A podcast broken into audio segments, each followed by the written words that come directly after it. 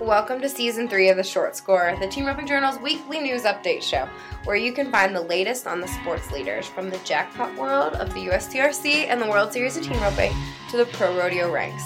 I'm Chelsea Shaffer. And I'm Caitlin Gustov. And we'll be your hosts.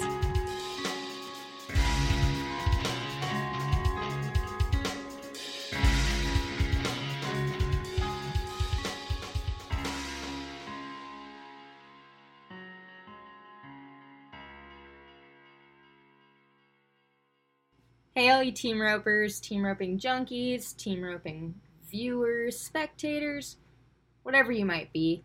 Welcome to this episode of The Short Score. This is the Short Score co host, Caitlin Gustov, and today we're going to be coming at you a little bit different. We're not bringing you any news updates for this episode. So, sorry. Check our website, check our Facebook, Instagram, check all of our social media. There's going to be news updates for Pro Rodeo results brought to you by CSI. Resistol Rookie Updates, always brought to you by Resistol, and Circuit Update brought to you by Fastback Ropes. Also, there's a horse story, and I'm going to give you a little sneak peek. Chad Masters, his old horse, that's all I'm giving to you. But that story is going to be brought to you by Soft Rides, so check all those out. And in the meantime, please enjoy this roping lesson with Rich Skelton, eight time world champion heeler. You know, we started these roping lessons back when COVID kind of hit, when quarantine happened, and they took off. You, it seems like you guys love these, so we're coming back at you with some roping lessons. So enjoy today's tip with Rich Skelton. He's talking about the heel horse stop. He'll talk about how Chris helped him with his hand position with on his reins. He'll talk to you about what kind of bits he likes to ride on his heel horses to help him with the stop how he likes to keep his horses moving in the stop so they're not just going straight with their front legs, making a hard, jerky stop. They're pedaling through that stop. And so much more. So, enjoy today's roping lesson, roping tip with Rich Skelton, and tune in for more coming soon.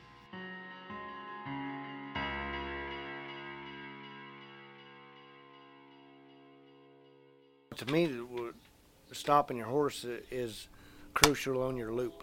You know, it, when you when to me, if your reins are too long, then when you stop your horse, you you get back away. You can't. You're not helping your horse stop. If it, you know, I remember maybe eight or nine years ago, right before I went to Denver. Um, I was at Chris Cox's and he was helping me with my stopping, you know, and roping. And he said your reins are too long, so I shortened my reins and I come up here and it felt weird for about a, two or three weeks or a month. But I went the first rodeo I went to was Denver. I think we won it that year.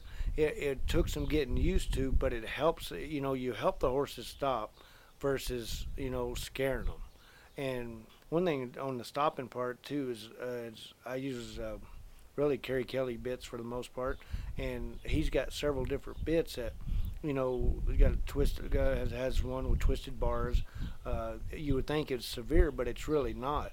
It just in uh, you know it's one of them deals, and I use a lot of the uh, just chain ports. Uh, that way, if I need a little flex in them, things like that. You, it's not just that I don't like straight bits for the stop. So it's um, you know, and that that way you can. the the main deal is, is to get them to stop is keep their front feet moving. And if they keep their front feet moving, then they can stop. They don't stick so much. You know, there are a lot of times when I rope the Heel-O-Matic, I won't even stop the horse. I'll rope it, keep him moving, uh, and then and then stop, and just to keep the front feet moving. You know, and then very crucial, your your horse position creates your body position. So if your reins are long and you're not helping your horse stop, then you get back away from your you can't follow through. So it's it all goes hand in hand, you know, as far as the stop to get, you know, uh, to get the loop through there. To me, that's the main thing as far as that, and is you know helping your loop. For the most part, they I ride them that they always pretty much stop. But you know, like I bought a young horse last year or two years ago that had been rode at the at the um, futurity or the Rain Horse uh, futurity in uh, Reno, and he was a really nice horse and he could stop good, but he wanted to kind of hit on his front end when he stopped when I went to roping on him because he didn't do it in when we you know in the rain cowers. So um, when he's so I had to like I say I'd rope it and not and keep it keep him moving and then and then get him to stop. It wasn't like I just and a lot of times too we'll stop the machine, stop the Heel-O-Matic and get them to reading the machine. Then you can lift them up and stop them as that's happening and there's two parts of that. It's going down the arena, and then uh, then when the you can stop them when it gets to when the they you know uh, gets to the machine, or you can if they pull on you when they go across the arena, then you can lift them up and stop them then too. So there you know there's different parts to it. Thank you guys for listening to this roping tip with Rich Skelton.